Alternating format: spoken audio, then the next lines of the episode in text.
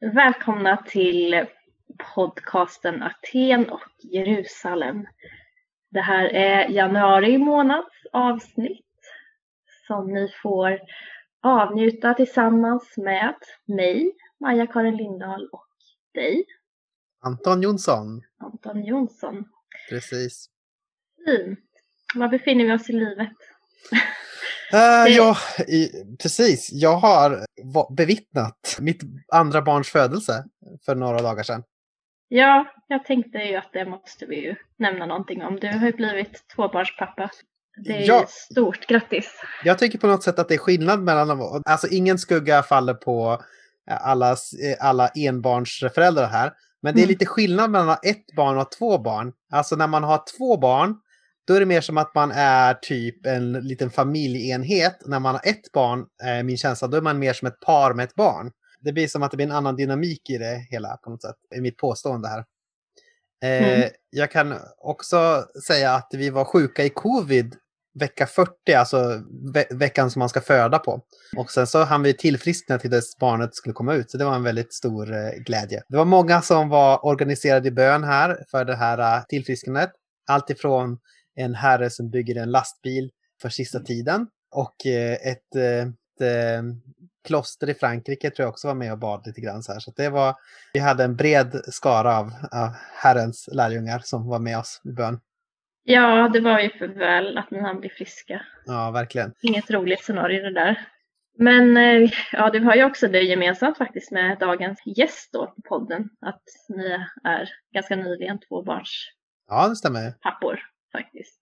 Det är, det är inte så dåligt. Vi har inte, vi måste också fråga vad händer i dig, hos dig? Dig. vad händer i dig? Terapi. I de djupaste lagren av dig, vad händer där? Eh, ja, nej men det, det, min inre min yttre väg går ju samman nu för att jag har börjat på Svenska kyrkans utbildningsinstitut sista år. Ja. På SKUI som det kallas. Som är lite blåsväder just nu. Ja, Ja, det verkar som att det ständigt blåser kring SKU, men just nu har det ju varit mycket debattartiklar i Dagen och kyrkans, nej, i kyrkans tidning är det väl framförallt. Mm. Eh, och eh, ja, utifrån en utredning som man gjorde efter kanske de fem första åren nu, nu då, här den senaste varianten av utbildning, där det visar sig att stor andel av studenterna typ har inte ens ja, de har liksom inte ens svarat på, på enkäten för de typ bara, det här bekommer mig inte, alltså den här utbildningen, man mm. har som distans till den så att man ja, typ inte ja, kan engagera sig i enkäten. Eh, och sen de andra som svarade var liksom superkritiska så det var en hög andel som inte var nöjda alls med sin utbildning. Och sen så har det blivit debattartiklar då i kölvattnet av det. Eh, eller då kanske, ja, jo, en debatt mellan studenter och lärare. Ja, så då kommer man in i det där liksom och är väl rätt tacksam att det ändå är på distans nu på grund av coronapandemin. Mm. Får jag säga. Ja, det, det kan komma att vara en riktig prövning det här året eller en riktig välsignelse. Precis. Det är det här med tenatio behövs för att eh, bli en bra präst? Alltså prövning. Nej, jag, jag funderar på om det är det liksom. Så, alltså det kanske inte är lärarnas intention med utbildningen, men att det bara liksom det är upplagt så i utbildningen, i vägen till att bli präst, att man måste genomgå detta, denna yttersta liksom, korsfästelse av sitt ego liksom och verkligen ledas dit man inte vill gå. Men usch, nej, det, nej, jag vet inte. Man vågar ju typ inte säga någonting. Jag tycker att det bästa jag liksom har läst på senaste var Sofia Lilly Jönsson, hennes skarpa penna. Du vet, känner ah, till den här. Uh, jag läste den texten också. Ja, vad mm. roligt. Den, var, den gav ändå ett klarsynt perspektiv tycker jag. Vad, tyck, vad tyckte du? Ja, men jag håller med. Jag tycker att hon alltid är väldigt bra på att skära bort bortom... Ofta finns det ju ganska mycket så här fromma floskler och så här äh, välgångsönskningar som man måste liksom baka in eh, sitt budskap i, i kristna sammanhang. Men eh, hon struntar ganska ofta i det, så då blir texterna rätt bra och läsvärda tycker jag. Utan hon liksom verkligen eh, kritiserar det som en organisation eller vad man ska säga, Svenska kyrkan och sådär och eh, gör det bra. Så, Mm. så det, jag håller med. Mm. Mm. Ja, kan ju hänvisa till den om man vill. Vi är med er, blivande präster. Mhm. Vi, vi stöttar er. Vi behöver en bra utbildning också. Mm. För det är en viktig uppgift och svår uppgift. Mm. Men vi får väl eh, ha lite så, vi får väl se framöver hur det utvecklar sig. Mm. Men jag är som sagt tacksam över det här att jag kan hålla det lite på distans. Måste Mm. jag ändå erkänna. Ja, men du hade någonting på hjärtat här va? Ja, ämne. ja, ja, precis. Eh, jag vet inte om man ska säga det. Det kanske blir, en gång hade jag där fem teser Ja. som en liten grej. Alltså att jag berättar fem teser om ett ämne eh, och sen så kan man, som jag lägger upp för debatt. Och jag tänker att bakgrunden här är att jag funderat lite grann på profetia är ju någonting som förekommer i karismatiska eh, kristna sammanhang lite överallt. Och hur ska man bedöma det här? Eh, hur ska man pröva profetier? Det är någonting som ofta sägs här, pröva profetia, men hur gör man egentligen? Jag tänker att ett stort problem är ofta när man särkopplar den andliga och den materiella verkligheten. Alltså om man skulle tänka typ eh, Knutby. Där verkar ju väldigt mycket ha gått snett för att eh, saker som är eh, omoralisk och fel har man sagt att det här är en annan sak. Det här, det här kan vi förstå på ett andligt plan som någonting annat som sker. Ofta är det så när det är sexuella övergrepp i kyrkor också så här, att man klär det i ett, andligt språk och säger så här, men det här är inte som vanligt sex som vi håller på med, det här är inte vanliga, eh, vanliga fel, eh, felaktiga saker som jag gör mot dig, utan det här, är, det här sker på liksom en andlig nivå. Man har, de har liksom på något sätt särkopplat eh, det vanliga moraliska, materiella livet som vi alla lever i från det som pågår här, alltså det som är det som man gör i den här sekten, det som vi utsätter, eller det som någon utsätter någon för i kanske ett eh, själavårdssamtal eller något sånt där. De har sagt att det här är en annan sak. Och då tänker jag då är det väldigt svårt att bedöma saker om man eh, särkopplar de här sakerna. Förstår du vad jag menar? Eh, Mm. Jag hoppas det. Mm, mm, mm. Så då tänkte jag att eh, om man skulle ge några så materiella kriterier, alltså saker som har att göra med vår fysiska verklighet för att avgöra om en profetia är sann eller falsk. Så här, så inte bara så här, att man ska liksom gå in och så här, känna efter inuti sig själv. För Mm. det, kan vara, det kan vara riskabelt att göra. Det, det kan leda rätt, men det är inte liksom den enda vägen, utan hur man ska kunna kolla, kolla på yttre saker för att kunna avgöra om ett andligt budskap är sant. Och det är min, min ehm, Ja, spännande. Lilla testcase här är att i, i Didache så pratar man väldigt mycket om, om då pratar man en del om profeter.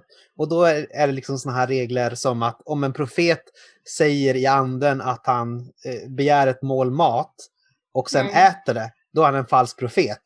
Och om Mhm. han inte lever som Herren eh, lär, eh, då är han en falsk profet. Om han begär pengar så är han en falsk profet och sådär. Så det, det, på, på de sättet så så ger man sådana kriterier för att kunna avgöra vad som är sant eller fast. Och sådär. Och Mhm. jag tänkte att jag skulle ge några förslag här, jag ska försöka hålla dem kort. Nummer ett. Om ett budskap har som mål att liksom eh, rally up the troops, alltså om det, om det sker i ett sammanhang där man kan förvänta sig att alla håller med och att liksom den kritiska udden är alltid riktad mot någon som inte är i rummet. Alltså någonting som är frå, någonting som inte är här, någonting som är någon annanstans. Då tänker jag att man kan vara kritisk, då kan man vara lite tveksam mot ett sådant budskap, för då är det ganska ofta ett eh, sätt att eh, försöka liksom by bygga en plattform kring sig själv, att skapa en vi-känsla. Att inte vara den här obekväma profeten.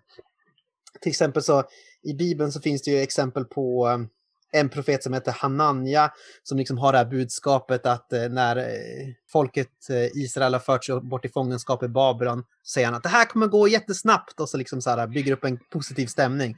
Och så säger Jeremia det kommer att ta jättelång tid, det kommer att ta 70 år eh, och eh, liksom en hel generation kommer dö innan, innan ni kommer ut liksom, eh, härifrån. Då visar det sig att Jeremia är den som säger det som är sant och hans budskap är inte att rally up the troops, att liksom få upp den här stämningen eller att bygga en plattform för sig själv. Utan, och där, så det sig att han, eh, han är den som talar sant. Och det kan vara en ganska bra eh, bra urskiljningskriterier. Var, var sägs det här? Till vilka är det som det sägs? Är det liksom är det till eh, personer som bara ska hålla med? Och då, nummer två, vad är det för språk som används i profetian? Är det ett språk som ligger liksom nära profetens vardagsspråk? Eller är det en sorts eh, pseudobibliska? Alltså, jag tänker så att ordet, det inkarneras alltid hos en människa. Det är liksom, det är inte liksom eh, någonting som tar över ens verbala förmåga och liksom uttrycker sig på ett sätt som är helt främmande för den personen som ordet kommer till, utan det liksom blir alltid till i samspel på något sätt med den som talar. Så om det är stapplande, om det är lite så här taffligt och om det är liksom uttrycks på ett sätt som ligger nära den personen som den skulle tala vanligtvis, då tänker jag att man kan tänka, då kan man tänka högre om den om det, om det talet, om det är någon sorts pseudobibliska som är liksom mm. så här, då kan man mer tänka, ja men det här kanske är ett sätt att få skapa en sorts falsk auktoritet kring, eh, kring ordet, som man säger. Eh, nummer tre, vinner profeten materiellt i något avseende på sin profetia? ja, det, den är ju uppenbar. Det, det är väldigt bibliskt. Om, om, om en person, och väldigt didaktiskt, om en person vinner på sin profetia, då ska man vara skeptisk på den om man vinner materiellt. Typ tjäna pengar. Ja, tjäna pengar. Eller så här, ge, kanske gå, gå till mitt bibeltrogna universitet eller något sånt där. Mm. det kan också vara ett sånt eh, en falskt, eh, falskt eh, profetia. I Uppenbarelseboken står det Jesu vittnesbörd är profetians ande, nummer fyra är det här. Förkunnar den här profetian Jesu herravälde? Är det i linje med berättelsen om Jesus från krubba till andra sidan graven? Är det inte det så är det antagligen en falsk eh, profetia. 5. Är budskapet vagt och otestbart? Alltså, är det någonting så här som skulle kunna, så här Nostradamus-aktigt, som skulle kunna betyda lite vad som helst eller så här, som är liksom svårt att testa. Om jag säger till exempel ett svärd ska gå igenom kristenheten, så här, det kan ju betyda exakt vad som helst. Liksom, mm. Det är så mhm. luddigt och otestbart så jag kan alltid säga att min profetia slog in. Mm. Eh, det är som horoskop. Ja, men lite som horoskop. Utan det måste finnas något så här, är det, går det liksom, är det, finns det ett tydligt budskap här som går att testa? Om det är vagt och otestbart, då kan man vara skeptisk mot en profetia, tänker jag. Det var mina teser. Ja, men det kan ju komma till användning. Och nu ska vi prata med en annan, lite, en, en liten profet. En liten profet, ja. En liten profet. En, en röst som ropar i öknen. Ja, verkligen. Det skulle jag också säga. Eller i alla fall, ja, öknen. Men mm. Ska vi... Eh, vi ska, ska avslöja. Ska, ska, du avslöja? Jag kan avslöja, det är Thomas Lundström, fast ni vet ju redan för han har tryckt på avsnittet. Eh, Thomas eh, Poletti Lundström är det vi ska prata med. Som är ju doktorand vid Uppsala universitet. Håller på mycket med fascism och religion. Hur fascister pratar om, om eh, religion, hur man använder det på något sätt. Och har varit lite debatter fram och tillbaka. De här tendenserna kan upptäckas eh, i till exempel frikyrklighet och sådär. Och eh, så. Eh, lite försöker varna lite, ringa i koskällan så att folk uppmärksammar saker. Mm. Kan man säga. Det ska väl sägas också att Thomas har varit intervjuad tidigare i den här podden. Precis. Och att han återkommer väl lite i form av ett jubileum. Det måste man säga. Det, han var ju på avsnitt nummer ett. Mm. Det absolut första avsnittet var Thomas med. Och det här är avsnitt nummer 70. Så det är, eh, nu knyter vi en liten, en säck. Vi knyter en knut. Vi mm. knyter ihop historien. Och han får komma, komma åter. Jätteroligt. Jättekul. Jättekul. Ni är väl, eh, visst är ni gamla klasskompisar och sådär också? Jajamän, vi gick ja. tre år tillsammans i Örebro. Vi, ja, nej, men jag var mycket eh, influerad av Thomas mm. Eh, när jag bodde i Örebro, eller vi var vänner och ja, liksom hade det projekt ihop. Mm. Så det var jätteroliga och intressanta, givande år mm. eh, som påverkat mig mycket. Ja, det var så kul att, att höra vad man har för sig nu för tiden. Oh, då eh, ska vi inte hålla på det här så länge utan vi beger oss in i intervjuland. Mm. Det blir kul. Då kör vi. Välkommen med.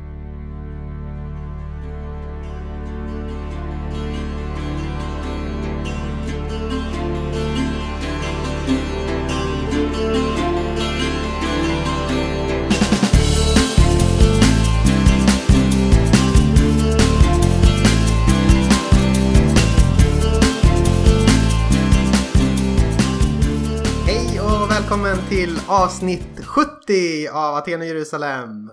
Ett jubel. Ja, nu ska ni jubla då. Vi klipper inte in det. vi kan klippa in. Allt är spontant och härligt. Eh, idag har vi med oss personen som inledde som eh, var som en pionjär i obanat land. Eh, högg sig fram med machete i Aten och Jerusalem-djungeln. Eh, nummer ett. Thomas Poletti Lundström. Eh, välkommen! Tack så mycket. Kul att du är med. Ja, det är jätteroligt att få vara tillbaka. Jag hette inte Poletti förra gången. Ja, precis. Jag tänkte fråga om det faktiskt. För, för att eh, du har ju lagt till då det här italiensk klingande efternamnet Poletti. Eh, hur kommer det sig? Det får inte blandas ihop med en eh, journalist på Sveriges Television. Nej, jag skojar bara. Det, det är... Eh, vi vill heta samma sak, jag och min eh, fru. Och det tog lång tid efter vi hade gift oss att komma liksom, överens om hur, vad vi skulle heta. Så då blev det så att vi båda heter Poletti Lundström. Det var det vi kom fram till. Och Poletti är hennes, från hennes släkt. Hennes sydfranska slash italienska släkt. Just det. Finns det någon sån här intressant eh, bakgrundsberättelse här eller? Ja, enligt legenden är det ju eh, var Amelies, Amelies morfar eh, pappa var ju kommunist. Eh, politiskt engagerad i Italien då på 20-talet men tvingades eh, fly när fascisterna tog över till Frankrike. Han hette ju, han hette Fulvio, alltså eh, morfan hette Fulvio, alltså eh, barnet till den här kommunisten som fly, fick fly. Och när han kom till Frankrike så blev han så retad för att han hette Fulvio. Det tyckte de var så lustigt så han bytte namn till Fulbert. Som mm. sen. Ja. Vilket ju är ett namn som inte alls skulle funka så bra i Sverige. Heter Fulbert. Eh, eftersom det stavas Fulbert stavas ju. Ja, men eh, så att det, det, är en berättelse om eh, att fly och att inte ta sig emot så väl i sitt nya land. Så. Mm. Och fascism. Och kommunism. Det känns som att det knyter an väldigt eh, väl till dig som person, eller den som du har blivit. Precis, nu är jag ju inympad i den här släkten då. Ja. Det är inte min, det är inte, det är inte min, på min sida då. Men, ja. ja, men ändå väl eh, valt. Väl valt att bli inympad i den släkten då kanske man kan säga ändå. Ja, kanske. Mm. kanske. För du har ju hållit på en del med eh, att forska om radikal nationalism, postfascism, kärt barn har många namn. Och bland annat så har du lyssnat ganska mycket på nazistpoddar, råkar jag veta. Hur, hur, är det, hur är det att hålla på med det som sysselsättning och lyssna på, lyssna på nazipoddar? Det är väl ganska mycket som eh, man lyssnar på andra poddar. Jag har mm. också funderat en del på eh, själva eh, podd, podd som fenomen och så. Jag lyssnar mm. väldigt mycket på podcast själv. Mm. och tycker mycket om det mediet. Så det, det var liksom en, ett, ett, naturligt steg för mig när jag ville försöka förstå den där miljön. Den politiska miljön. Så var det liksom det var naturligt att, att liksom fortsätta göra som jag brukar göra, lyssna på poddar. Typ. Det passar så bra när man diskar eller liksom cyklar någonstans eller pendlar väldigt långt till jobbet som jag gör. Jag har ju eh, flera timmar eh, pendlingsväg till mitt jobb. Just det, för du är vid Uppsala då eller? och bor i Örebro. Exakt. Mm. Exakt, så det tar ju nästan tre timmar dörr till dörr. Och, och det är ju väldigt bra eh, sätt att slå ihjäl den tiden är ju att eh, lyssna på det material som man undersöker. Typ, eller delar av det materialet i alla fall. Men så jag har, eh, jag har gjort det ganska mycket för att lära mig språket, brukar jag säga. Alltså hur de pratar, hur de skämtar, hur de eh, förhåller sig till varandra och, och sådär liksom. Eh, det, det, är liksom, podd, en podd är ju ett samtal generellt. Eh, de allra flesta podcasts går ju ut på eh, någon slags dialog eller eh, flerpartssamtal. Mm. Och eh, det, då, det, det liksom ger en bild av, en, av dynamik och liksom hur, hur eh, diskurser så växer fram och sådär. Som är väldigt bra. Som har liksom gjort att jag har eh, kunnat lära mig en del om den där miljön. På ett ganska smidigt sätt tycker jag själv. Mm. Sen är det inte helt enkelt att jobba med det som liksom, eh, när man sen ska producera text kring det här. Eh, det är mm. ett mm. större problem. Så det har inte blivit, eh, det har blivit mindre podd i, i min avhandling än vad jag kanske tänkte från början. Just det. Men för, är det som när man lyssnar på de här poddarna, är det att man också skapar sig en viss... Eh, får man liksom favoriter? Så här, jag gillar eh, den här nazisten, han brukar säga lite roliga saker. Eller eh, hur, hur liksom... Vilket, vilket sorts förhållande får man till de här personerna? men det är ju en, det är en sån sak. Jag kallar ju min eh, metod för eh, podcast-etnografi. Mm. Eh, och eh, e-, etnografi är ju eh, en metod eller olika metoder som man använder för att Eh, liksom delta i en, eh, i en specifik miljö som man undersöker. Eh, en plats eller en, ett, ett, ett fält eller så. Det har ju, alltså traditionellt har det använts inom antropologin mycket. Man har rest till någon djungel liksom och bott bland någon, någon ursprungsbefolkning typ. Och, för att, eh, och liksom bott, bott och levt och verkat där liksom tillsammans med dem för att liksom förstå hur de lever och eh, ser världen och sådär. Och jag, jag tänker ganska mycket på samma sätt med, eh, med mina podcasts. Eh, och eh, Ja, så att det, det, är liksom, det blir ju så eh, naturligt när man är väldigt nära någonting och man liksom lyssnar. Mm. Nu deltar jag ju inte i konversationen själv, men jag, är ju, jag deltar ju på det sättet att jag lyssnar. Eh, ett slags passivt deltagande. Eh, och det gör ju att man får ju favoriter, helt klart. Och man får också sådana som man inte tycker så mycket om och sådär. Eh, de, de skiljer sig från varandra. Ja bråkar mycket sinsemellan tror jag du skriver i en artikel så. Mm. Och sen så har jag ju olika, alltså, jag har ju, det finns ju, alltså de är ju olika bra också. Vissa är ju otroligt dåliga. Alltså i, i sina...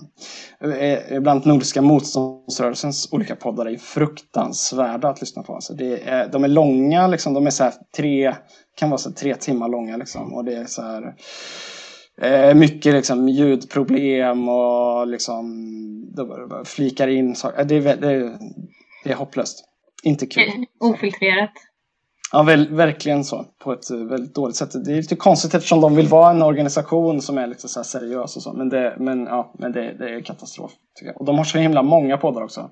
Ja. Medan andra poddar är mycket bättre, mycket mer välgjorda och så. Mm. Du får göra någon sån här etnografi så småningom på Aten och Jerusalem. Eh, ja, tänkte jag säga. Det är spännande. Ja, det är väl bra att kanske ha viss distans. När man har tagit eh, två gånger kanske. Mm. Ja, det är sant. det blir så autoetnografiskt då. Ja, just det. Mm. Grej. Ja, vi får se. Inte säkert. Beskriver dig själv, din egen livsvärld. Ja, vad spännande. Du studerar ju de här högernationalistiska grupperna i din forskning. Eh, och jag undrar om du kan se att det finns idéer om religion i de här sammanhangen. Finns det närvarande på något sätt? Mm. Ja, alltså det är ju min, eh, det är ju mitt ämne, eller ämnet på min avhandling är ju idéer om religion i den här miljön, eh, som jag kallar för svensk radikal nationalism. Så det korta svaret är ju ja, det finns eh, idéer om religion. Ganska många olika eh, idéer om religion. Och ja, alltså en, en, del i mitt projekt är ju att, att, eh, att försöka förstå det här, den här miljön, det här politiska landskapet som det här är och eh, liksom identifiera de olika strömningar som finns där. Alltså de, det skiljer sig åt. Jag, jag, tittar, jag har liksom tre olika case i min avhandling. Jag, dels tittar jag på Sverigedemokraterna och jag läser deras eh, partitidskrift SD-Kuriren som, eh, som gavs ut mellan typ eh, 88 när de startade till 2014-2015 ungefär. och liksom, så jag läste alla deras nummer och, och, och, och följt utvecklingen där i hur, liksom, hur de pratar om hur de har pratat om religion, hur de har benämnt det och eh, vad de har tänkt om det liksom, över tid. Då. Eh, men också på Nordiska motståndsrörelsen och eh, sen tittade jag på en, vad ska man säga, fascistisk influencer som kallas The Golden One. Ja! Han har hört talas om faktiskt. Ja, ja eller hur? Faktiskt. Precis, han, han har varit lite i ropet. Han är svensk. Han är svensk ja, och kroppsbyggare och eh, så blond och eh, stark och eh, älskar liksom sig själv och eh, sitt folk och sin kvinna och sådär. Mm. Så han är väldigt speciell um, och uh, sticker ut lite i, av de andra. De andra är ju, det är ju två liksom, organisationer sådär. SD och Nordiska motståndsrörelsen. Medan The Golden One liksom mer representerar sig själv men han representerar också en tid sådär, och eh, ett fenomen liksom, med influencers och, och, så. Jag har tittat, jag har primärt följt hans Instagramkonto men också lyssnat på lite poddar och hans, han är ju, eller blev störst på Youtube, han är ju så, Youtuber. Mm. Men de, de, här har, de här tänker ju ganska olika om religion, eh, får man säga. Och har olika bilder av vad religion är och hur viktigt det är och om det är bra eller dåligt och vad som räknas till religion och vad som inte räknas till religion och vad det gör med samhället och sådär. De, de, de, har, de är olika sinsemellan. Mm. Vil vilket, är liksom, eh, vilket är de mest positiva? Ja, eh, Alltså de är positiva kanske allihop på sina egna sätt men eh, Sverigedemokraterna är ju, är ju väldigt så här eh, för dem är ju det viktigt med religion. De har ju ett, en, en kapitel i sin partiprogram till exempel om, om religion.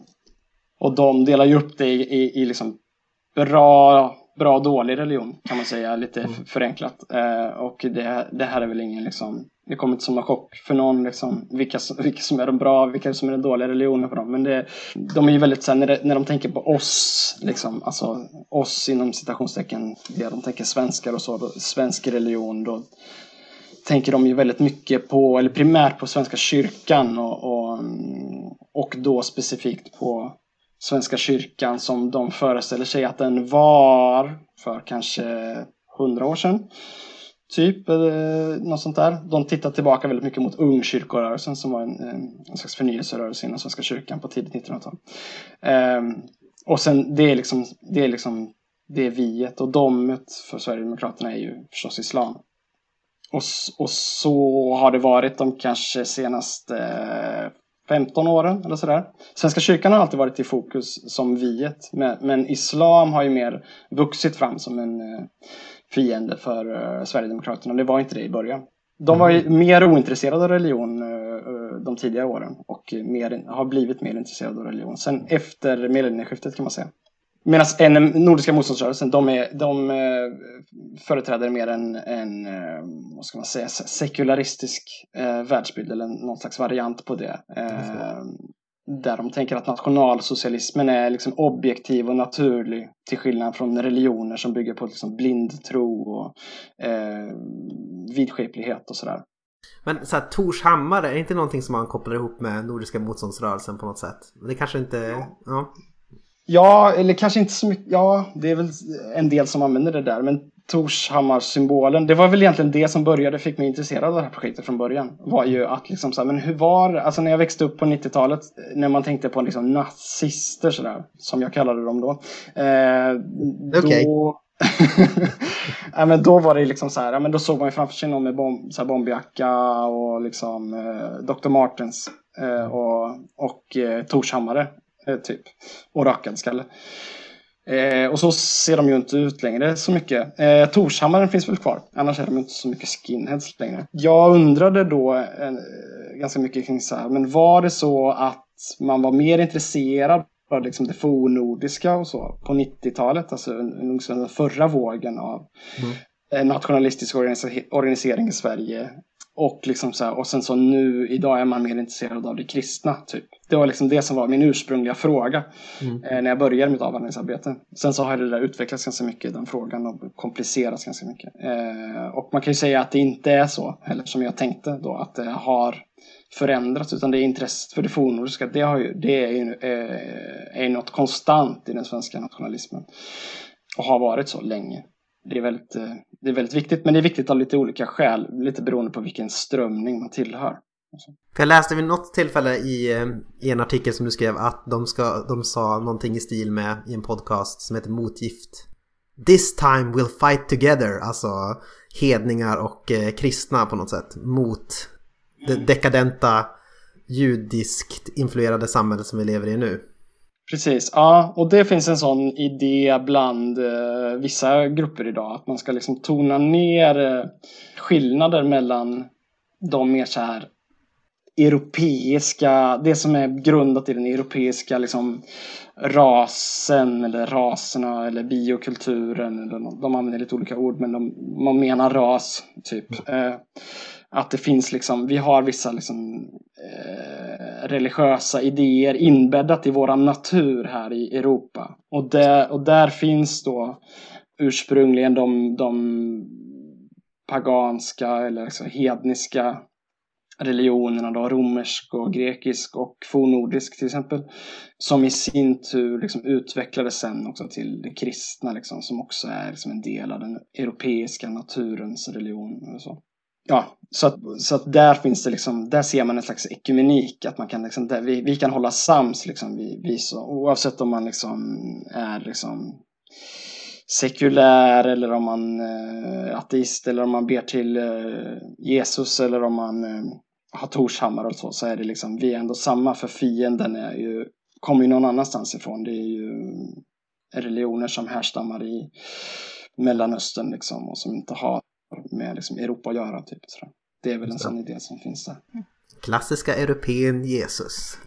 Mm, precis, det har ju, det har ju funnits sådana idéer liksom under 1900-talet, tidigt 1900-tal när bibelvetenskapen växte fram och så, den ariske Jesus och så. Man tänkte ju att Jesus, Jesus som Jesus kommer från liksom, eh, norra Palestina, eh, så föreställde man sig att det, att det flyttade i, hade flyttat dit liksom ariska folkgrupper, eller germanska folkgrupper och så. Att Jesus egentligen inte var jude utan var arier.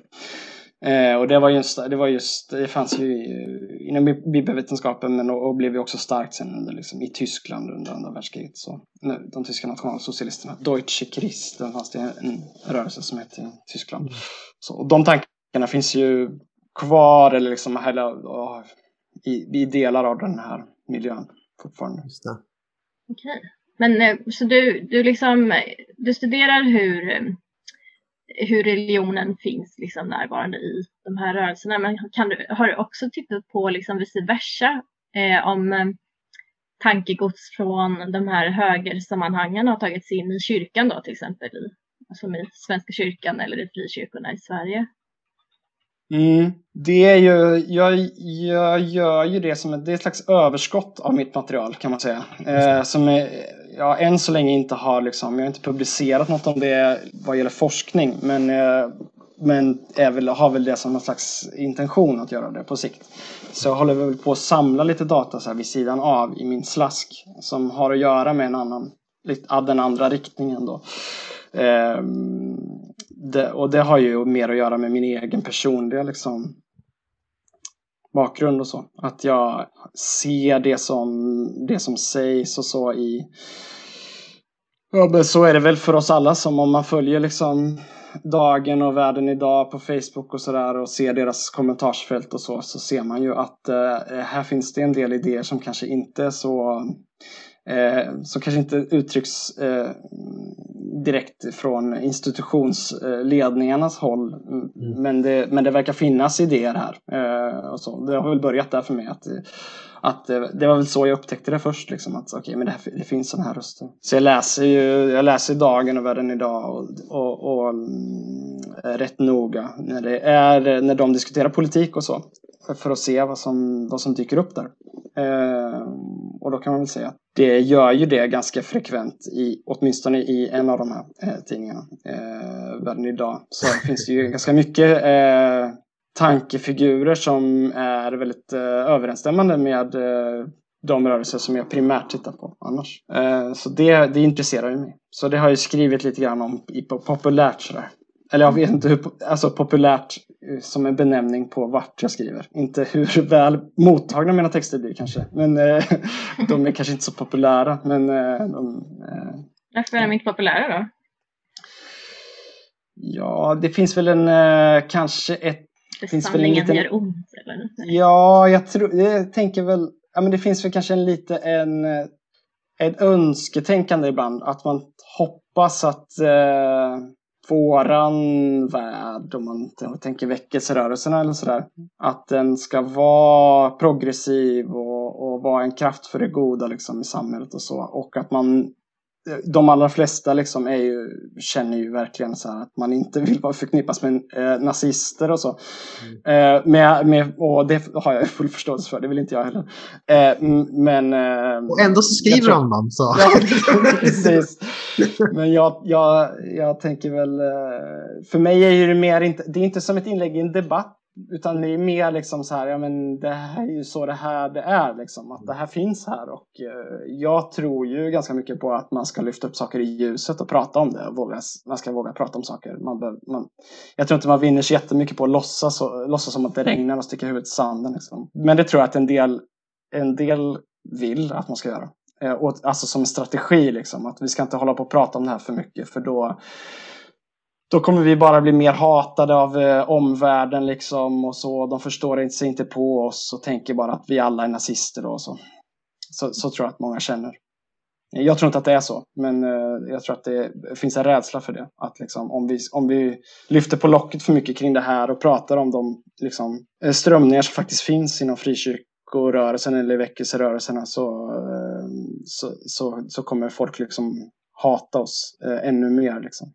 Eh, men jag tror, jag tror inte att det är så. Är det lite så här, väck inte den björn som sover också, liksom att... Ja, det finns ju där också. Det är ju lite konst. Det, är ju, det har jag lite mer svårt att förstå. Eller liksom som att här, bara för att man säger att det finns här så ska folk börja bli det. Bli, mm. alltså, det finns nationalister i våra sammanhang. Om jag säger det, då kommer folk bli nationalister. Det är ju lite... Jag vet inte. Det tror jag inte riktigt på. Men, eh, men så, det är möjligt att det är så. Men jag vet inte, jag tänker inte så mycket på det som Ja, det där med strategierna, det får någon annan tänka på. Jag mm. tänker mer att jag... Jag tror att jag, liksom, jag lyfter med det som jag ser. Det, ja, jag tror att det finns en poäng i det också. Men om man säger Studerar du, Förlåt, du kör. Studerar Svenska kyrkan någonting? Ja, alltså det har jag gjort. Eh, jag har skrivit om det också striden framförallt kring kyrkovalen och så. Där eh, svenska alltså Sverigedemokraterna har ju varit väldigt intresserade av Svenska kyrkan och har ju liksom på många sätt vuxit sig starka i och genom Svenska kyrkan. Eh, så det intresserar mig mycket och min avhandling så i alla fall det kapitlet som handlar om Sverigedemokraterna, där skriver jag väldigt mycket om Svenska kyrkan och den primärt och de liksom krafter som fanns i ungkyrkorörelsen som var väldigt nationalistiska. Det var ju en primärt en tänkare där som heter J.A. Eklund eh, som författade salmen Fädernas kyrka. Han är också David Petanders eh, svåger. Mm. Är det sant? Det visste mm. inte jag. Oj, oj, oj. Stackars eh, David Petander. Ja, de är lite olika får man säga. Mm. Eh, Eklund var ju eh, verkligen eh, en ganska radikal nationalist. Och eh, hans eh, psalm togs ju bort ur psalmboken på, i slutet på 80-talet. Eh, Fädernas kyrka. Den är ju den är väldigt speciell, eh, den psalmen. Eh, väldigt nationalistisk. Men också väldigt, eh, var också väldigt omtyckt psalm. Troligen för att den är ganska fin. Det är en väldigt fin melodi och så. Alltså Sverigedemokraterna knöt ju an till den striden eh, ganska mycket i Svenska kyrkan när, när Fädernas kyrka, salmen togs bort ur psalmboken och visades som ett tecken på att så här, kyrkan håller på att förfalla liksom, och homosexuella tar över och det blir liksom så här.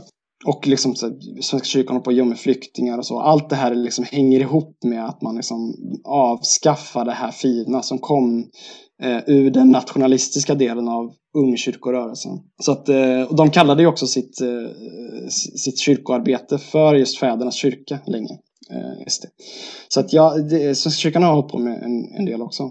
Jag tror att en del tänker att jag bara bärsar frikyrkan, men det, jag försöker inte bärsa någon utan mer eh, studera hur det här ser ut mm. och har förändrats över tid. Jag är ju med i en sån här meme-grupp på Facebook. Mm -hmm. Jag kommer inte säga namnet på det här då. Och eh, där är det ju mest eh, arga, arga konservativa präster med. Som, och då kan man, det, är lite, det är jätteroligt att se vad, hur folk reagerar. Jag brukar kommentera det också. Det är väldigt blandat egentligen vilka som är där, men de som är mest tongivande kan man säga är konservativa arga präster. Om man då lägger upp en meme som är typ så här, nästan lite hädisk, då bara haha, skratt, skratt, eh, kul, eh, kul grej. Eh, om man lägger upp någon som är, ja, nästan i vilket forum, som, eh, nästan vilken, vilken humorgenre som helst så är det ofta så här skratt, skratt, glada gubbar, gråt, skratt-emoji. Men om man lägger upp något typ så här, typ eh, Black Lives Matter-relaterat skämt, alltså typ man skämtar om vita kristna det blir alltid massor med så sura kommentarer och lite så här, det blir så här, åh vad du ska hålla på och liksom häckla och, och politisera kristendomen och sådär. Eh, så, Polarisera. Ja, polarisera. jag tycker det var lite lustigt så här att man, har, man kan ha så jättehög toleransnivå för nästan allting förutom det. Ja, det är väl ett tecken på tidsandan kanske. Mm. Men eh, Joel Halldorf, han skulle ju säga så här att du håller bara på och eh, rotar omkring i saker som är perifera och eh, att om man är frikyrklig är det snarare ett tecken på att man inte eh, dras med i de här populistiska strömningarna. Nu får du chansen här att svara Joel Halldorf, eh, i mitt eh, sammanfattning av Joel Halldorfs budskap här. Vad skulle du säga då? Ja, men jag skulle säga, jag, alltså han har rätt tycker jag i att eh, frikyrkan har varit en, en av många krafter i det svenska samhället för, eh, i, som ett led i liksom att införa den liberala demokratin och sådär. Det är helt sant. Eh, och jag skulle aldrig säga något annat jag, jag, jag, tror också att det stämmer eh, som en del statistisk forskning pekar på att liksom stora delar av eh, frikyrkan i Sverige är liksom nära mitten kanske eller något sånt där i svensk politik. Och så. Om man nu vill kalla det progressivt så får man väl göra det. Men eh, ja. Eh, men det som inte stämmer är ju att det är perifert eh, eller liksom oviktigt, eh, det som händer på den mer nationalistiska flanken. Och eh, det, det, finns, alltså det finns ju eh, otaliga eh, exempel och så på att eh, det där är någonting som som finns och som jag tror också dessutom växer eh, och har växt starkare eh, och så. Sen kan man ju förstås fråga sig om så här, är det, och det finns också sådana liksom, tankar som Joel lyfter fram att ja, men det här växer långsammare eller är fortfarande mindre än samhället i övrigt. Och det är också möjligt. Jag gör sällan den jämförelsen själv. Jag, ty alltså så här, jag tycker det är svårt att jämföra med samhället i övrigt. Jag, jag tänker att man kan vara lite mer liksom titta specifikt på det här, vad händer här och så. För jag intresserar mig för vad, vad som händer i frikyrkorörelsen kanske primärt, eller in, in, i den radikalnationalistiska miljön också. Och, in, och mindre liksom, i min forskning, så jag, jag är inte sociolog, liksom. Jag, vet inte, liksom, jag har inte den kompetensen att bedöma stora samhälleliga trender och så. Det, det tycker jag är för svårt liksom, att uttala sig om. Men eh, ja, det finns helt enkelt saker som, som pekar väldigt tydligt i den riktningen. Och mm, senast i höstas så lyfte jag fram eh, en ledartext i Världen idag som tydligt tog ställning för Trump. Det har, det har ju världen idag gjort länge. De har ju, liksom, de har, har ju kört Världen idag jobbar ju väldigt mycket med begreppet falsk balans eh, som är ett, en journalistisk term. Alltså där man eh, ställer upp liksom ett orimligt alternativ och ett rimligt alternativ mot varandra och låtsas som att de är jämbördiga. Eh, man kan skriva en artikel om liksom, vad jag, klimatförändringarna. Liksom. Så lyfter man fram någon hobbymeteorolog liksom, som säger nej, Eh, det, det, finns inga klimatförändringar. Jag har mätt i 20 år och det, temperaturen ökar inte här och så i min väderstation som jag har. Eh, och så ställer man det mot liksom, eh, FNs klimatpanels eh, rapporter och så. Eh, och, och, då blir det en falsk balans. Det blir som att den här liksom, hobbymeteorologen har lika mycket rätt, kan ha lika mycket rätt som, den, som liksom, konsensus inom klimatforskning. Och så jobbar väldigt mycket eh, världen idag med, med de ämnen där de vill liksom föra fram sin uh, agenda på något sätt. Och så även i artiklar om Trump. Vilket är ungefär tre och, ämnen då? Abort, Israel och Trump. ja, de har väl några fler tycker jag. Men uh, ja, jag sa inte homosexualitet kanske. Så ja, det... ja, precis. Eller sex, sex, sexualitet kanske generellt. Ja. Liksom. Det har även med kön att göra. Så de gillar inte eh, jämställdhetsarbete i förskolorna och vad det nu kan vara. Men Trump, ja, världen idag. Men eh, på ledarplats så, så, så publicerade världen idag en text som, som också ifrågasätter valresultatet och, och för fram konspirationsteorier om att det ska, eh, liksom, Joe Biden kommer styras av liksom dolda krafter i bakgrunden och sådär som en marionett. Och jag tyckte att det var ganska eh, anmärkningsvärt att en liksom, väckelserörelsens näst största tidning eh, gör det, tar det, ett sånt ställningstagande. För det, det är ju så en, led, det är så en ledarsida fungerar på, i en dagstidning. Är ju att det, det är där tidningens linje presenteras. Eh, sen har ju vissa av ledarskribenterna, andra ledarskribenter där försökt distansera sig mot den här texten genom att säga att nej, men vi tycker lite olika på ledarsidan. Så. Men, men det är inte så det, det är inte så en ledarsida fungerar och det är inte så den heller tas emot av, av dess läsare. Så att det, det är ju inte perifert liksom. Alltså att kalla världen idag för en perifer röst i frikyrkan är eh, det, det stämmer helt enkelt inte. Det, det är helt enkelt inte sant. Utan det, det, är en, det är inte den viktigaste rösten, men det är en viktig röst. Och eh, man behöver se vad som händer där och den, den visar ju, och, och då tänker jag inte att världen idag är, eh, världen idag är ändå inte det, det liksom det mest radikala exemplet utan det är ju, eh, det är ju en, de står ju för en ganska moderat, alltså moderat i ordets eh, rätta bemärkelse, alltså någon slags mittenfåra, eller ja. försiktig, precis. Mm. En, en, de står för mer, mer försiktig linje än vad som finns alltså, i den sfär som finns bortanför världen idag.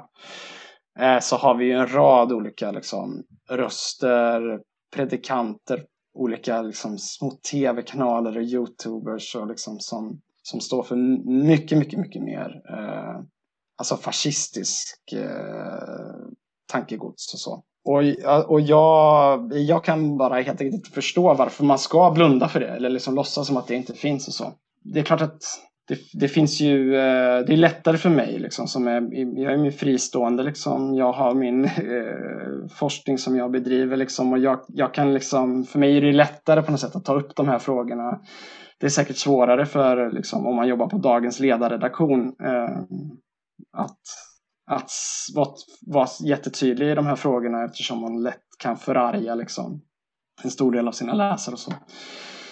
Um, om man gör det. Så att jag, jag, jag tänker att det kan spela in där också. Liksom. Men jag, ja, jag, tror det är liksom, jag tror att Joel Halldorf har helt rätt i liksom att den stora delen av frikyrkan är progressiv liksom, eller mittenorienterad. Eh, men han har fel i att eh, det bara är krusningar på ytan som han skrev i en text idag. Eller eh, att det är väldigt perifert och så. För det, det stämmer inte. Man kan också titta rent statistiskt. Alltså, alltså de, det, Joel och andra debattörer hänvisar gärna till statistik där liksom att Sverigedemokraterna, att det är färre som röstar på Sverigedemokraterna i frikyrkorörelsen än i samhället i övrigt. Och det stämmer. Men det, om, man ska, om man lyfter blicken lite grann och tittar på var är den nationalistiska flanken i svensk politik idag så är det ju axeln KD, Moderaterna och Kristdemokraterna som står för en sån nationalistisk identitetspolitik. Mm. Och eh, då, om, man, om man väger in dem, då, är vi ju, då börjar vi ju närma oss hälften. Och då är det ju helt plötsligt inte alls en, kanske inte ens en minoritet längre, utan kanske en majoritet som kan tänka sig rösta på partier som, mm. som vill driva igenom en nationalistisk politik och så. Och där måste man ju ändå på något sätt, alltså det är ju, är ju en ganska fantastisk förändring som KD har gjort så här. Även om man inte tycker om KD som de var under 90-talet så var ju ändå KD väldigt tydligt för invandring, för ökat biståndsarbete och klassades ofta så här när man skulle pre presentera KD i så här filmer och sketcher så var det liksom så här, de är lite så här mjuka och mesiga liksom. Här kommer töntpartiet som ska hålla på, hålla på med sina töntfrågor liksom. Eh, och nu har vi mera att den har med Ebba Busch Thor har blivit radikaliserat eh, till ett ganska tydligt högerparti som de kanske inte var på 90-talet. Ja, en del av KDs eh, kanske försvarare skulle väl säga att ja, men de har inte ändrat så mycket i sitt partiprogram. Och det, det, det, jag kan inte uttala mig om det så mycket. Jag, har inte den, jag kan inte det så bra. Men eh, om man bara tittar på hur de uttalar sig i alla fall så stämmer ju din bild. Eh, alltså hur, hur, hur partiledningen har uttalat sig över tid så är, har det ju förändrats. Men sen har de ju ändrats i vissa förslag, alltså i politiska förslag och så har de ju också gått in åtminstone i en nationalistisk riktning. Jag vet inte, höger är jag lite mer osäker på, men eh, nationalistisk riktning, helt klart.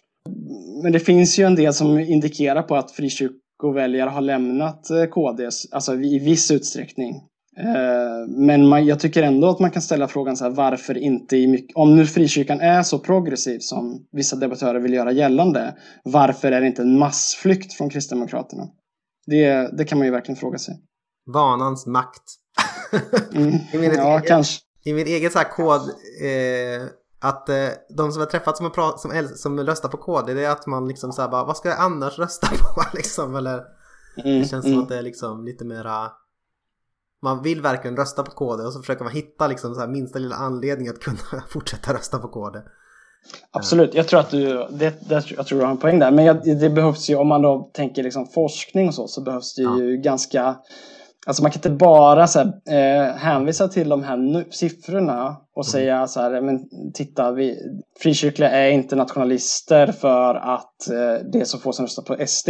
För så enkelt är det inte. Utan det, det, här är, det här är superkomplext. Liksom.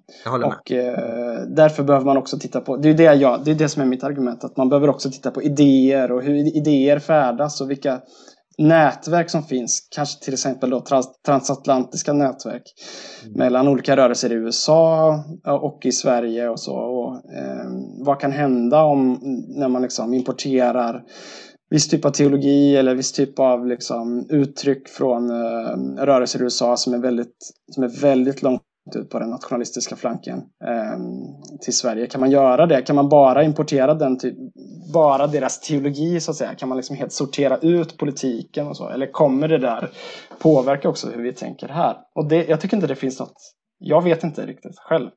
Men eh, om man tittar på utvecklingen i världen idag så, så tänker jag att, att ja, men det, det, det går nog att tänka att eh, åtminstone i vissa delar av den svenska frikyrkligheten så tar man intryck av också de politiska idéerna som, som figurerar i liksom miljön kring Trump och eh, den kristna högern som man brukar kalla det i USA. Mm. Okej, okay, du är ju eh, i privat korrespondens med dig så har du kallat dig själv en samfundsteolog från helvetet när det kommer till EFK. Att du gillar att tänka mycket på EFK och ha liksom kritiska synpunkter på EFK. Och jag är ju också en EFK-are. Så vi passar på att köra lite EFK-analys. Kul. Det är så sällan man får prata, prata, med, prata om det. Om man ska göra jättekort historia över 2000-talet så kanske man kan säga att eh, under 00 och 10-talet bland unga då var det lite mer så att det var ett politiskt program som styrde. Vi kanske kan kalla det nyliberalism då. Eh, det var mera diskussioner om hur mycket nyliberalism ska vi ha? Hur långt ska vi gå? Och sådär. Och då när det var liksom så, om man ska då säga lite mera stilla. Eh, då var det mer okej okay att eh, unga IFK höll på med politisk lekstuga som KDU kallade det. Att bråka lite grann, prata om efterföljelsens politiska konsekvenser och så. Men sen när det har börjat bli lite mer gungfly och mer polariserat i politiken då har vi retreterat till en tro i hjärtat och sjung lovsång kristendom. Eh, och där är det superviktigt att inte hålla på och polarisera och ta upp massor med onödiga politiska frågor och så här. Eh, och jag funderar, det här var ju då min analys. Så då frågar jag dig, vad tror du om den? Och är det rätt väg att gå att hålla på och retretera från politiken? Ja, jag, jag tror att du har rätt. Alltså, jag, jag, jag, tror dock inte att det är en reträtt liksom, riktigt. Eller, jag tänker att du har helt rätt i din analys, att det är det här som har hänt. Liksom. Att, att eh, det fanns ett utrymme förut, ett mycket större utrymme förut att prata om som EFK Ung, vi EFK Ung. Så jag var ju väldigt, eh, det, det, var ju mitt, eh, det var där jag hörde hemma i EFK. Det var ju liksom en falang inom EFK snarare än ett ungdoms, en ungdomsförbund. Det var ju en en teologisk betoning på efterföljelse som var liksom, eh, ledordet i, i eh, Evangeliska Frikyrkans ungdomsorganisation och, och Frison och så som jag var också engagerad i. Och, och den betoningen har ju, eh, den har ju försvunnit. Alltså den är ju helt utraderad i princip eh, i Evangeliska Frikyrkans kommunikation och så. Nu pratar man ju om, missionell är ju det nya eh, ledordet. Och det har ju blivit en, alltså jag, sa till jag skrev till dig i privatkorrespondens att uh, Jesus har flyttat från händerna till hjärtat. Typ. Eller mm. flyttat tillbaka, eller pressats tillbaka in i hjärtat. Och så. Eh, jag tycker inte att det är så bra att ha Jesus i hjärtat bara. Jag tycker att Jesus ska vara lite på fler ställen.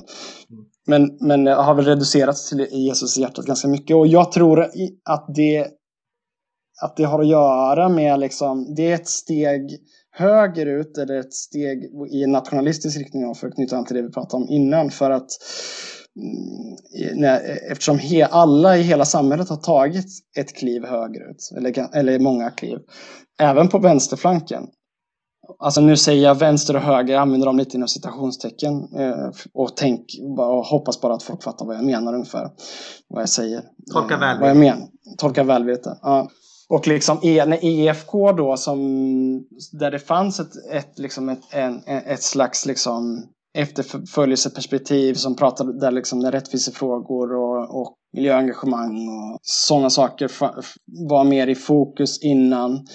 När när liksom samhället i övrigt tar ett, ett stort kliv i en annan riktning så följer man efter. Men man, gör, man tar inte ett lika stort kliv helt enkelt, utan man tar ett litet kliv. Och det lilla klivet blir att man individualiserar tron väldigt mycket. Och eh, det blir väldigt mycket Jesus i hjärtat och eh, väldigt mycket betoning på lovsång och, och, och, och bön. Och, eh, alltså, och enkel omvändelse som jag kallar det. Eh, alltså, det vill säga liksom att man med sitt hjärta tror. Man vill att mm, liksom, man fokuserar väldigt mycket på det, att människor bara ska komma till tro, liksom, att man ska tro på Jesus.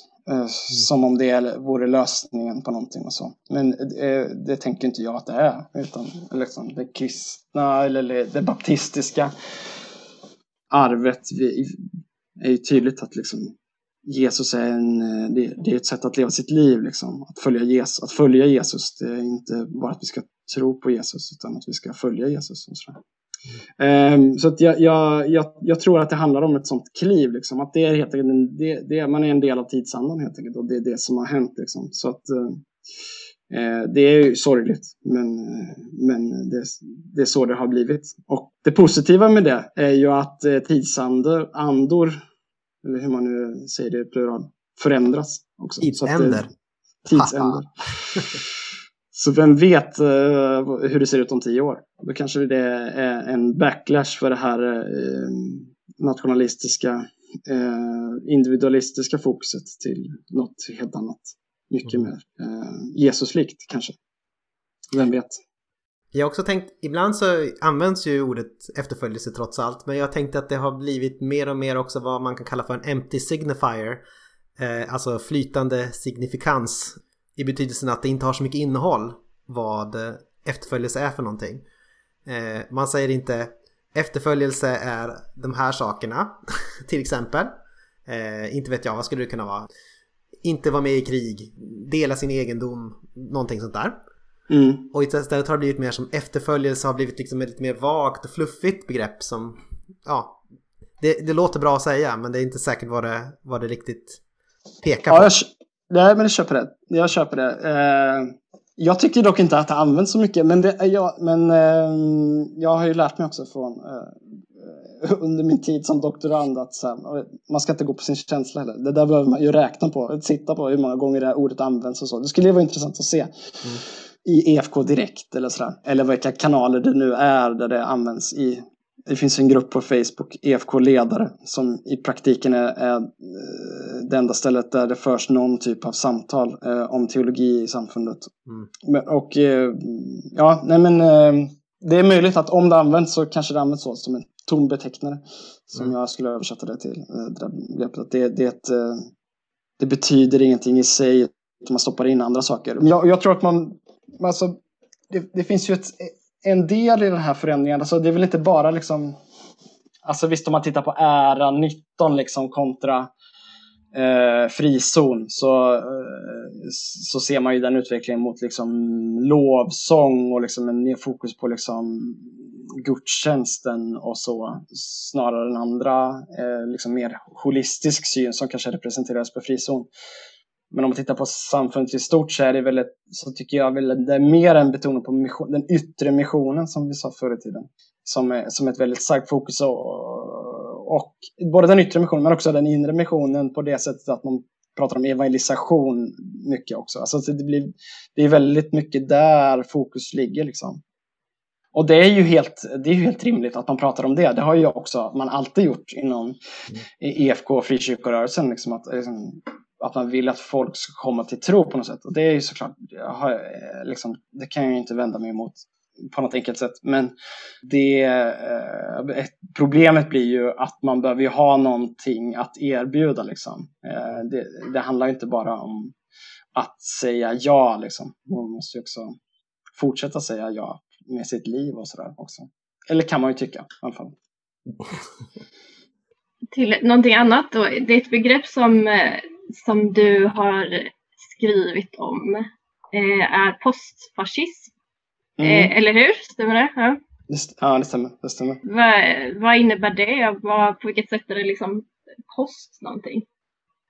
Det är ett begrepp jag kanske håller på att fundera mycket på nu men kortfattat kan man säga att eh, det handlar om ett, ett, liksom ett tillstånd som vi befinner oss i. Där kanske primärt de rörelser som jag studerar, alltså de jag kallar radikalnationalistiska grupper, Sverigedemokraterna till exempel, men också Nordiska motståndsrörelsen och andra där som kallar sig nationalister. De, de opererar under ett postfascistiskt tillstånd tänker jag. Och det, det betyder att de förhåller sig till det faktum att fascismen besegrades, eller eh, hur man nu ska benämna det, i, i samband med liksom andra världskrigets slut. Och eh, därför är det inte längre möjligt att kalla sig fascist. Och, och det är också därför, de, det är därför ingen gör det. det. det. finns i princip ingen i Sverige eller internationellt som kallar sig själv fascist. Eh, det, är, det är helt enkelt omöjligt att kalla sig det.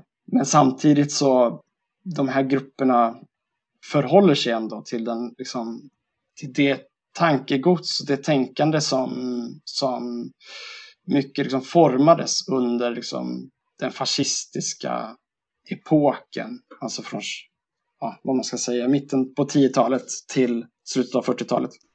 Och det är väl det jag menar med postfascism och så. Eh, det där har ju varit en diskussion i Sverige, det var väl, den var väl störst när Sverigedemokraterna kom in i riksdagen egentligen. Är de fascister eller inte? Och, och det där begreppet fascism är ju ett väldigt det är ett väldigt svårt begrepp liksom, för, för att så här, dels, är det, dels är det en stor diskussion om vad är det och vad har det ens varit historiskt uh, och så och sen så är det ju det här att ingen vill bli kallad det och så. Det används bara som, ett, som en slags uh, nedsättande term. Man använder det om sina politiska motståndare. Fascism. Särskilt inom vänstern har det ju varit så att man har sagt eh, att eh, liksom, ens politiska motståndare är fascister. Eh, ganska svepande, eh, liksom, generellt. Liksom. Allt från polisen till allt annat. Och jag tror ju kanske lite mer på terminologisk eh, liksom, träffsäkerhet. Så postfascism är ju ett begrepp som, eh, som jag använder lite mer så teoretiskt för att förstå hur liksom, de här rörelserna fungerar och så. Eh, snarare än som ett epitet. Jag, jag skulle inte säga att Sverigedemokraterna är postfascister. Mm, kanske. Det är inte så jag använder det utan mer att de, de, ager, de agerar liksom enligt en sån postfascistisk logik. Mer så. Typ. Mm. Eh, så det är väl så jag tänker kring det. Men det är ju svårt vad man ska kalla, vad ska man kalla det här liksom? Och det, som jag sa mm. innan, jag sätter citationstecken inom höger och vänster och så. Och vi har det här, ny, det här liksom som har varit populärt de senaste åren att prata om Galtan-skalan. finns ju också. Eh, traditionalistiska, nationalistiska, vad nu A står för. Auktoritära. Ja. Mm. Eller om de är gröna, alternativa. libertära, mm. alternativa. Ja, det, det, finns ju många olika sätt att beskriva det, verkligheten vi lever i. Och det är ju så med alla ord som är så här analytiska liksom, eller som, som beskriver verkligheten så är de ju de betecknar ju ingenting på riktigt. Utan det är ju, de är ju alltid konstruktioner. Det är ju lite det, är lite, det här är lite snurrigt liksom, men eh, tyvärr är det så med språk. Eh, att eh, det, det, vi kommer aldrig bli överens om Sverigedemokraterna är fascister eller inte, för att det handlar alltid om vad vi menar med fascism. Och det är samma med, med andra ord, som religion till exempel, som är också ett ord som jag funderar mycket kring.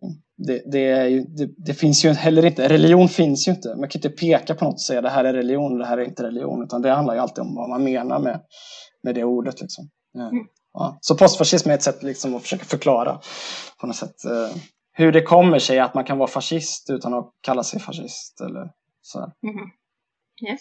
Man kan kalla det smygfascist. Fast det, då, är det lite mera, då är det lite mer laddat kanske. ja, krypto. Ja, det kan man ju köra. Sk skulle man kanske använda då i akademiska sammanhang finare då. Ska vi eh, knyta en, en knut på det här eh, samtalet snart? Jag eh, hör min son håller på att bråka här med min fru i rummet bredvid och får dåligt samvete. Tar du första frågan då? Ja. Min, eh, den första frågan som jag skulle vilja... Eller det är inte den första frågan. Jag tar om det.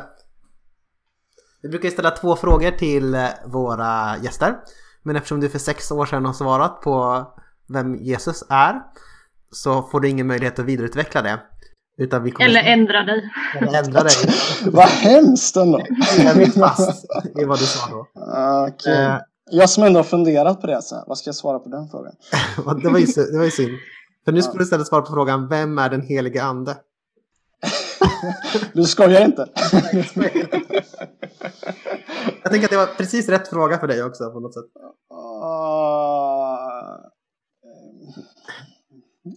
Ja. Den heliga anden. Det är Det är den vind som blåser genom de människor som upptäckt att Jesus glada nyheter om Guds rike är sanna. Sant, kanske. Något sånt. Ja, det var väldigt... Eh, du, du, du klarade av det här utmärkt fast med så kort tänketid. Ja, tack. Och eh, ja, den andra frågan känner du igen. Vem eller vilka du tycker vi ska intervjua i den här podcasten? Du kanske har något tips där fram om när du lyssnar på din forskning. Eller något helt annat. Någon nazist du vill tipsa om? ja, nej men jag funderar på... Har, har ni pratat med Maria Ledstam eller? Nej. Det kommer väl hända det här året kanske. Ja. Okej. Okay. Mm. Ja, men jag, jag, säger nog det då ändå. Så blir det som att jag kanske får min önskan uppfylld också. Det är jättekul. Det fick jag förra gången också. Så ja. det var ju kul. Precis. Det blir ju... Eh, det är inte alla som får sina önskningar uppfyllda, tyvärr. Eftersom vi har begränsat antal avsnitt och väldigt många namn. Ja, just det. Mm. Men så är det. Ja, men tack för den rekommendationen, eller tipset. Varsågod. Tack så mycket Thomas. Tack. Ja. Men vad roligt att få vara med igen. Tack för förtroendet. Tack så mycket. Ja, stort tack för att du tog dig tid. Och lycka till med din avhandling. Ja, tack så jättemycket. När är den klar? Alltså, jag disputerar hösten 22 om allt går vägen.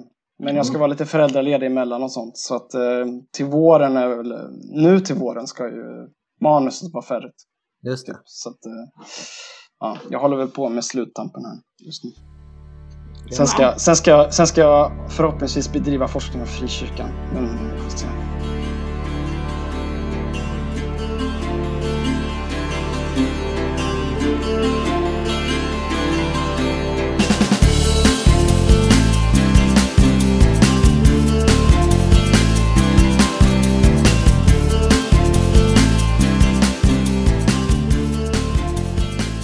Hej och välkommen tillbaka till eh, eftersnacks. Det var kul att ni är med. Så här är det, att eh, jag säljer mössor på Aten och Jerusalem. Du kan gå in på till exempel Facebook-sidan eller Twitter och ska du scrolla ner så finns det eh, massor med second hand-mössor med våra nya coola logga på som man kan köpa för 35 riksdaler i den här varje vintern som vi går igenom just nu. För att eh, värma sitt huvud och eh, eh, proklamera att man är en stolt lyssnare av Aten Jerusalem.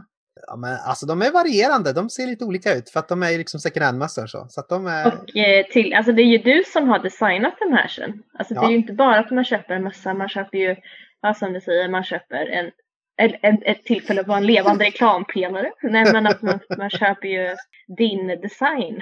ja, och man köper, eh, man köper sin identitet som, Ja, ja, ja. som, som eh, edgy eh, poddlyssnare. Något sånt där. Jag vet inte riktigt vad man får för identitet av det. Eh, Nej men visst, vilket, det är erbjudande där 35 kronor, jättebilligt för en, för att vi är mässa. kategoriserat sådär liksom. ja, och du behöver ju inte ha på dig den eh, när du är bland folk, utan till exempel när du går ut till lagården eller när du... eh, Jag tänkte så att du behöver inte bara på dig den utomhus, du kan ha den- inomhus också. Ja, precis, när du tittar på tv, när du eh, lyssnar När på alla andra. alltid vet ja, precis. vem du är. Man kan få liksom försöka bända bort det med en kofot från ditt döda huvud när du, när du går in i eh, det saliga riket. Ja. Eh, Så. Nej men nej, jag tycker det är en jättebra idé det här Anton och jag är verkligen för det här med återbruka på ett nästan typ maniskt sätt. Så att eh, det här är ju helt i tiden. Så kreativt och ja, smart och roligt. Och det finns också så här överblivna lappar. Eh, som, det finns lappar som inte sitter fast på någon mössa, så ni kan höra av sig till mig om ni vill ha en om det bara, jag har redan en fin mössa, ja, men då kan jag skicka en lapp och så kan du sy fast den själv. Eh, Mhm. till exempel. Wow. Mm. Eller lappa ett par jeans med dem. Lappar inte jeans nu för tiden, utan låter man dem vara trasiga ganska ofta. Nej men ja, eller så syr man ett par nya byxor av lappar. Det Ja, jag just det. Det blir ett par shorts kan man säga. ja. Ja. Så, nu ska vi inte bara låta det här vara en lång reklampaus för återbrukade eh, second hand-mössor utan också prata lite grann om eh, samtalet med Thomas. Vad, vad bär du med dig? Eh, är det någonting speciellt du bär med dig från det här? Eh, ja men det var jättespännande att höra som sagt sådär, vad, vad som händer i Thomas liv. Vad har han liksom tagit sig för med sin begåvning och sin klokhet. Och då så väljer han ju att göra den här avhandlingen då om eh, högernationalistiska tendenser i kyrkan. Mm. Det kanske, ja nej men det, vi får se liksom, det kanske är något som vi får anledning att tacka honom för. Men eh, jag vet inte, jag tyckte det här var roligt att han eh, kallade sig själv för samfundsteolog från helvetet och alltså är typ EFK helvetet eller vad? Jag tror att det snarare är att eh, om EFK skulle vilja ha en samfundsteolog så skulle den här formen av samfundsteolog vara direkt från helvetet för deras eh, räkning. Alltså, för man kanske vill ha någon som säger så här snälla, lojala saker, men man kan ju också vara lojal mot sitt samfund genom att eh, kritisera det och vilja det att det ska bli bättre. Mm. Till exempel som Sofia Liljer Jönsson kan man tänka är ju en sån samfundsteolog från helvetet för Svenska kyrkan. Eh, Mhm. för att hon liksom, hon säger inte så här, åh Antje du är så bra, mm, mm, mm, åh, allt är så bra. Utan hon säger så här, "All- det här, är, det här är fel, det här är fel, det här måste vi göra om, det här, det här är en dysfunktionell organisation. Varför har inte biskoparna något inflytande någonstans? Eh, skulle det inte vara en epi, episkopal kyrka och så vidare? Alltså, hon är ju typ, så hon är det kanske Svenska kyrkans samfundsteolog från helvetet som man behöver. Det är kanske mer en samfundsteolog från skärselden. Korrigerar.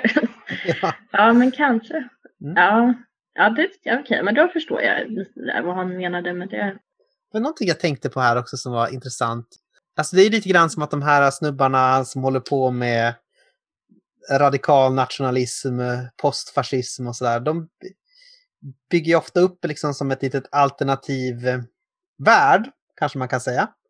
Ett symboliskt universum som fungerar på ett annat sätt än vad den gör för de flesta av oss andra. Liksom. Och det har jag funderat lite grann på det här med typ Donald Trump och sådär. Mhm. Du känner till honom? Jo, absolut. Tyvärr. Eh, han, eh, han fick ju en väldigt så här, lojal eh, skara anhängare där på slutet som st- stormade kongressbyggnaden och så vidare. Som hade på sig liksom bisonoxehorn och Mm. eh, Skellefteå, eh, vad var det? Hockey- halsduk. ja. Halsduk. Precis. Men det jag tänker att hur kan det vara så att så många, liksom kristna på något sätt blev lockad av det här. Eller liksom, för om man tittar på Donald Trump som person så är han ganska uppenbart narcissistisk. Han är ganska uppenbart lögnaktig. Inkompetent. Inkompetent. Han är ganska uppenbart lögnaktig. Han är ganska uppenbart liksom... Det, går inte så, det, det, är inte, det är svårt att förklara bort det.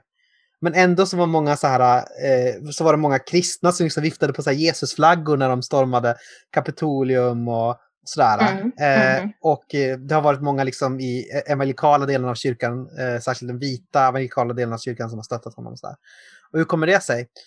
Och då har jag tänkt lite grann på, det finns en gammal heresi i kyrkan Eh, och i judiska gemenskaper som är liksom lite grann så här att eh, det som till det yttre ser så här klandervärdigt och eh, falskt ut, det har liksom en...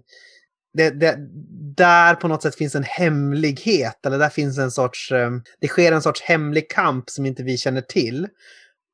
I kyrkan har det tagit sig uttryck i till exempel att det finns de som läste Bibeln som att liksom Kain, brodersmördaren, som första mördaren, att han är en sorts hjälte egentligen. Mm -hmm. Och att liksom i Bibeln så pratar man om de som följer Jezebel, eller de som följer Isabel, de som följer Biliam och sådär. De som följer de här skurkarna på något sätt och ser dem som, eh, de som verkar vara klandervärdiga som egentligen, eh, de egentliga profeterna, de egentliga hjältarna, de, de som egentligen liksom för fram Guds rike på något sätt. Eh, Nikoaliternas lära, eh, som det kallas i Uppenbarelseboken eh, mhm. Satans djup. Om man tänker i judiska gemenskapen har också tagit uttryck i att man tänker på vissa liksom, messiasfigurer som till exempel Jakob Frank och sådär.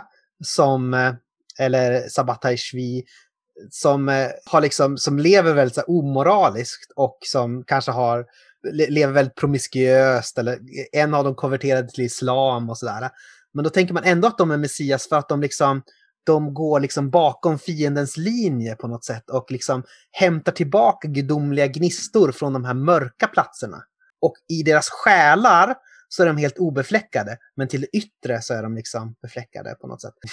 Det här var en väldigt lång utläggning känner jag nu. Men jag tänker att poängen är på något sätt att man har tänkt på Trump som en sån här figur, en hemlig hjälte. Som en mm -hmm. sorts hemlig eh, räddare som måste liksom till det yttre se ut som att han är klandervärdig, som att han är liksom lite dum så här, för att han för en hemlig kamp på något sätt. Så här finns någon sorts sån här lite, jag funderar på om det här, om det finns en sån så här gammal, en, en kedja eller en rottråd som går från de här heresierna upp till att kristna börjar försvara Trump och sådär. Och också med de här radikalnationalismerna, att man på något sätt, där försvarar man ju ofta det som verkar väldigt så uppenbart klandervärdigt med att säga men det har en ni ser inte liksom hela bilden, ni ser inte hur det egentligen är och eh, sådär. Eh, mm. Så, ja, det, det, jag, jag, antar att jag anklagar gnostikerna för att förstöra saker igen. ja, ja, jag vet inte, det var inte helt klart men... Eh, ja. ja, men intressant, du får, du får liksom ge den teorin kanske till Thomas. Ja, precis. Användning av den sin sitt arbete. Jag vet inte om det är sån sorts arbete han gör, men det... Ja. ja.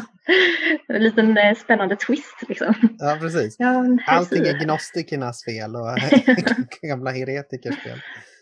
Men märker du av det här någonting, eh, tycker du, i, i dina sammanhang på något sätt? Eh, nej, inte, inte lokalt skulle jag säga. Alltså i eh, det här med kyrko politik och sådär för i, i pastoratet som jag bor i och, och finns mm. i så, så um, är inte, det finns inga partipolitiska grupperingar här utan mm. det styrs då av, alltså de som är folkvalda kommer från en, en lista som är kopplad till församlingarna och inte parti eller inte politiska grupper. Det är ett väldigt fromt eh, pastorat då kan man säga, eller det är ett bra pastorat? Ja, det, det är jättebra faktiskt och det finns liksom ett stort eh, engagemang då ett, mm. Eh, bland församlings eller kyrkmedlemmar och som vi måste också förstås inte ta för givet då. Och lite roligt för det står också i, man ska ha församlingsinstruktioner i Svenska kyrkan numera och i pastoratets församlingsinstruktion här så, tycker, så står det liksom att vi tycker också att stiftet borde vara fritt från partipolitisk Mm. involvering. Och det är ju lite att sticka ut hakan då. Ja, men verkligen. Men eh, på högsta nivån i Svenska kyrkan, det är ju lite, det liknar ju väldigt mycket då hur, eh, hur liksom Sveriges, eh, hur, hur vi, alltså med riksdag och regering och sådär, och regioner. Hjälp, jag är verkligen ingen statsvetare så jag blir så nervös. men eh, men det, det finns ju liksom ett kyrkomöte som styr då på högsta nivå och där är ju Socialdemokraterna den största gruppen. Så det är ju de som har mest inflytande i, i Svenska kyrkan och sen Sverigedemokraterna är ju också en stor grupp där. Nu ska Alternativ ju- för Sverige tror jag kandidera också. Alltså de som är typ så här, Mm. eh, de som tycker att Sverigedemokraterna är för mesiga. Kan man... Ja, ja precis. Jo, eh, de kommer ställa upp nu, eller de ville väl ställa upp i nästa kyrkoval som är i år och först fick de inte det, men nu så tror jag att de ska få lov att ställa upp. Men det tycker jag faktiskt jag är ganska bra, för det visar ju bara på att, alltså jag fattar du att det visar ju på att systemet inte är, om man kan få så här ställa upp som en typ nynationalistisk politisk gruppering i Svenska kyrkan, då är det ju någonting konstigt med borde, med själva folk borde systemet. inse på något sätt att det är fel. Mm. Ja, ja men så att vår förhoppning är ju att, eh, att de här politiska partierna ska släppa sitt grepp om Svenska kyrkan inom några år. Men problemet är ju också, tänker jag, att eh, de fungerar lite grann i symbios med varandra. Alltså om du tänker typ Socialdemokraternas enda pitch för varför man ska rösta i kyrkovalet är ju för att ni ska hålla Sverigedemokraterna borta från makten, typ. Är det inte lite Mm. grann så här bara, håll mörkermännen, håll frimodig kyrka och Sverigedemokraterna borta från makten. Och sådär, eh, rösta på Socialdemokraterna. De, har inget, de säger ju ingenting annat till folk. Så då kanske kan, de kan få ännu mer så här inflytande för att de kan säga ni måste rösta på oss, annars kommer syndafloden och eh, sköljer över oss med brun smet liksom. Ja, just det. Ja, men det Ja. kan säkert ha varit liksom ett Mm. argument som har trätt fram väldigt mycket de senaste åren. Jag, men jag är säker på att det finns andra saker som Socialdemokraterna tycker är viktigt med Svenska kyrkan, alltså typ att det ska vara folkkyrka och Ja, det gillar de ju. Ja, och eh, ja, alltså det är ju verkligen, alltså sen eh, den här relationsförändringen år 2000, då har ju, det är ju liksom ett gisslantagande av Svenska kyrkan Ja. från, eh, från Socialdemokraterna. Ja, det är ju inga andra partier på det sättet som Moderaterna till exempel har ju inte ens längre en grupp. Eller de Mm. är ju inte moderater längre i Svenska kyrkan, så det är ju just Socialdemokraterna som gör den här grejen. Men jag är inte så insatt faktiskt i det här. Men eh, jag vet att på högre nivå så är, så är det där mer påtagligt att det finns otrevliga poli- politiska inflytanden som inte har någonting med kyrkan att göra. Nej. Jag tänkte på en annan grej här. Du, du nämnde ju att det var en, eh, någon slags eh, beef typ mellan, nej jag vet inte, men Joel Halldorf att han hade skrivit ganska många texter och sådär kring eh, det Liten som... beef kan man säga. Att det. En liten beef, okej. Mm. Ja men att Joel Halldorf har intresserat sig för det här ämnet då som Thomas doktorerar kring. Och att han inte alls håller med Thomas utan det blir liksom en lite så polarisering, ja, men en polarisering mellan de två. Ja, men det Kan kan du, man har du någon bakgrund till det liksom? Det här handlar ju om artiklar, eller vad säger man, kröniker som skrivs i antingen Expressen eller Aftonbladet, eh, kan man säga. Eh, men om man ska säga Joel Halldorfs case, som man ofta driver, är ju att frikyrkorna, baptister och kompani, har ju varit de som pionjärer när det kommer till demokrati i Sverige. Alltså innan det fanns allmän rösträtt i Sverige, att både män och kvinnor fick rösta, så var, det baptistiska församlingar som praktiserade här. Så småningom andra församlingar också. Så att vi... Där, och där kan man säga också att, att eh, Joel Halfig lyfter upp väldigt mycket det, det arvet och kanske man kan säga det socialliberala arvet som finns i frikyrkan. Alltså arbete, eller att frikyrkorna arbetade väldigt mycket för reformer som var liberala, eh, som handlade om att avskaffa religionstvång, som handlade om att eh, införa samvetsfrihet i, eh, i militära tjänster, som handlade om att eh, ja, eh, jobba mot värnplikten, jobba mot, eh, jobba mot vapenexport faktiskt. Eh, 1929 så skrev man en motion om det frikyrkomötet, att eh, att kyrkan borde ta av, ska ta avstånd från det här med, med vapenindustrin. Mm. Eh, så man har gjort väldigt, många sån, väldigt mycket sånt arbete finns liksom historiskt sett eh, i frikyrkan. Och eh, då, menar, då lyfter Joel Half väldigt mycket upp det här arvet och säger att ja, men, frikyrka idag har, liksom, de har samma värderingar, de står ofta för liksom, generös invandrarpolitik och sådär. Och då, å andra sidan så säger då Thomas, han försöker med lyfta upp så här oroväckande tendenser mm. i frikyrkan. Liksom, att han ser att det finns ett insteg för mera radikal nationalistiska eller så här konspiratoriska krafter.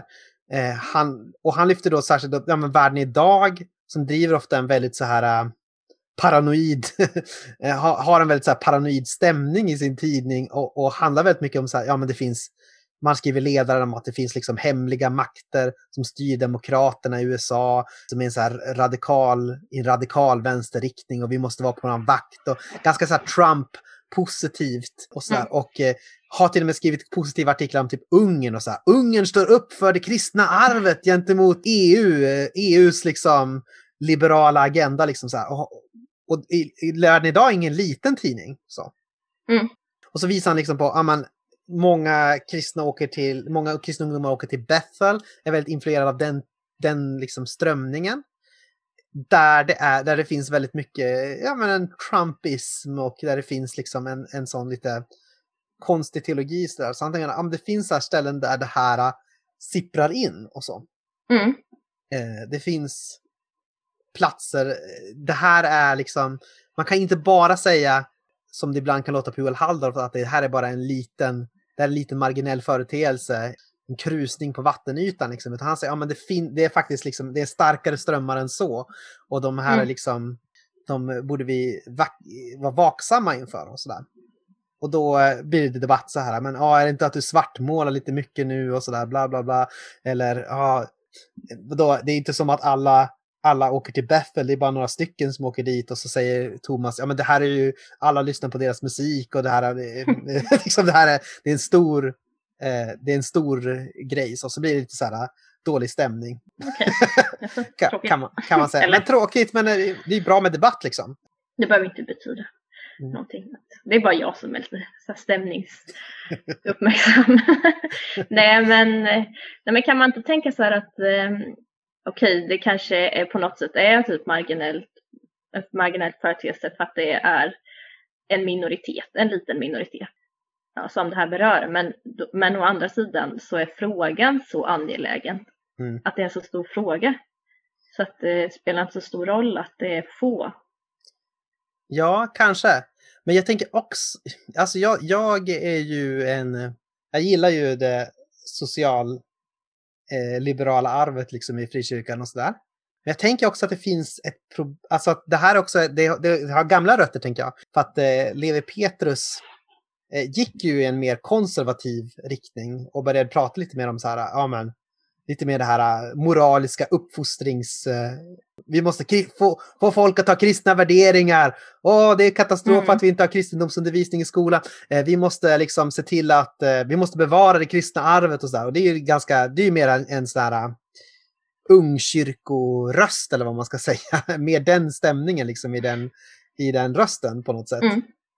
Så där har man ju fört in, där han för in ganska tidigt den här mera konservativa impulsen och den tänker jag har hijackats eh, eller liksom kidnappats av mera högerkristna som säger att ja, som, som tar vara på den här, den här liksom alarmismen, den här eh, rädslan för eh, eh dekadent Sverige liksom och och driver, det mer, och driver kyrkan i vissa kretsar i alla fall i en mera eh, högerriktning eller en mera så här, nationalistisk riktning. och så där.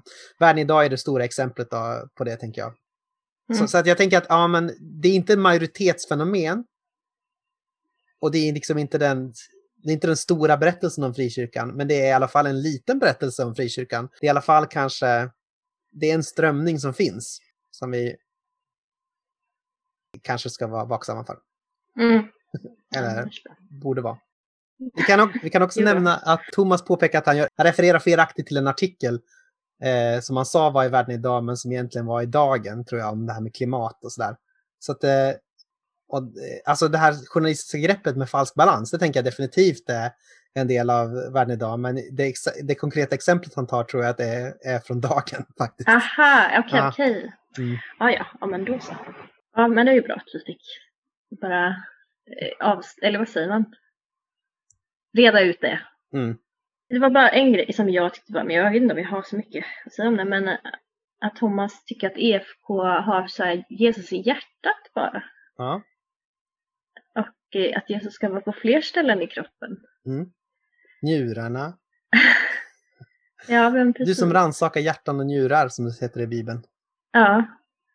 Eh, och eh, han liksom gör en väldigt stor skillnad på att tro på Jesus och följa Jesus. Ja, ja det är ju spännande liksom. Men jag vet inte riktigt vad jag själv landar i det där. Men jag finns ju inte i EFK liksom heller på det sättet. Så. Men du är väl en ganska mycket en efterföljelse... Är inte du en ganska mycket efterföljelse kristen Maja? Det känns ju som att... Som att du är det. Säger jag så här utifrån. Jag kanske idealiserar dig. så. Eh, jag vet inte. Ja, nej, jag kan inte svara. Mm. Alltså, jag kände mig väldigt så här, utmanad. Alltså för att jag kanske nog har, jag kände bara, nej jag är som EFK. jag kanske, eh, Att du har i hjärtat liksom. Ja, att jag kanske alltså också så flyttat Jesus tillbaks hjärtat. Men på något sätt så handlar det väl också om att, ja men den där inre och yttre vägen på något sätt som jag pratade om i början. Att eh, jag vill eller jag vill att den inre och yttre vägen ska flyta samman på något sätt. Det här är ju bara helt diffust, det är bara för att jag själv inte riktigt vet Mm. vad det handlar om. Eh, men att jag inte vill gå den yttre vägen och leta efter Gud som... Nej, jag vet inte. Jag kan inte säga. Jag vill sluta fråga. Ja, men det är väl... Ja, men jag tror att jag är med på vad du säger. Enheten av det inre och det yttre. Mm. Det håller jag med om. Man kanske inte behöver separera det. Liksom. Nej, alltså det vi verkligen behöver är ju... Vi lider ju inte av en... Av ett överskott av bön är ju inte det som är vårt stora problem, tänker jag. Utan att vi snarare har... Jag tänker att jag är ganska orolig över att alla gamla tanter som kommer dö och som ber. Och jag undrar Mm. bara så här ibland, vilka är det som kommer liksom föra vidare bönen? Vilka är det som kommer lära oss att be? Jesus säger ju till sina lärjungar, eh, eller, eller snarare lärjungarna säger till Jesus, lär oss att be som Johannes lärde sina lärjungar att be. Och sen så lär Jesus dem att be. Vilka är det som kommer lära oss att be framöver? Och vill vi lära oss att be? Och jag tänker så här, för min del så försöker jag nog ofta tänka att det här ska, så här, till exempel, jag, en gång i månaden så brukar vi be utanför Saab. så, Mm, just det. som tillverkar stridsflygplan som man exporterar till olika länder och sådär. Och Saab gör ju väldigt mycket märkliga saker, eh, säljer till Förenade Arabemiratet och sådär som krigar i Jemen och så. Och där på något sätt, ja men det, det är väl någon sorts bild där för att jag vill att båda sakerna ska vara sanna samtidigt, eller att man gör någonting på plats som kanske är lite så här aktivistiskt yttre, men att det är grundat liksom i på riktigt bön, inte bara liksom bön som ett skådespel eller så där, utan som bön som är sann på något plan. Ja, det är ett bra exempel. Nej, jag har inget mer klokt att säga. Då avrundar vi. Tack för den här eh, månaden, kära lyssnare. Tack för att ni har varit med oss. Tack för att eh, ni eventuellt följer oss på Facebook, eventuellt gillar oss eller följer oss på Twitter. Kanske eventuellt ger en slant på patreon.com Jerusalem. Nej, nej, det är väl nog det jag ville tacka för. Eh, Att ni och finns. tack för att ni finns. Att Det ni... räcker till. Ja, att det räcker. Och att ni kanske ibland säger till en vän att eh, det här är en podd. Som man kan lyssna på. Det tycker vi är kul. Att ni säger ibland. Tack så mycket för den här, som sagt, tack så mycket för den här månaden. Och vi ses igen i februari igen. Ja, allt gott.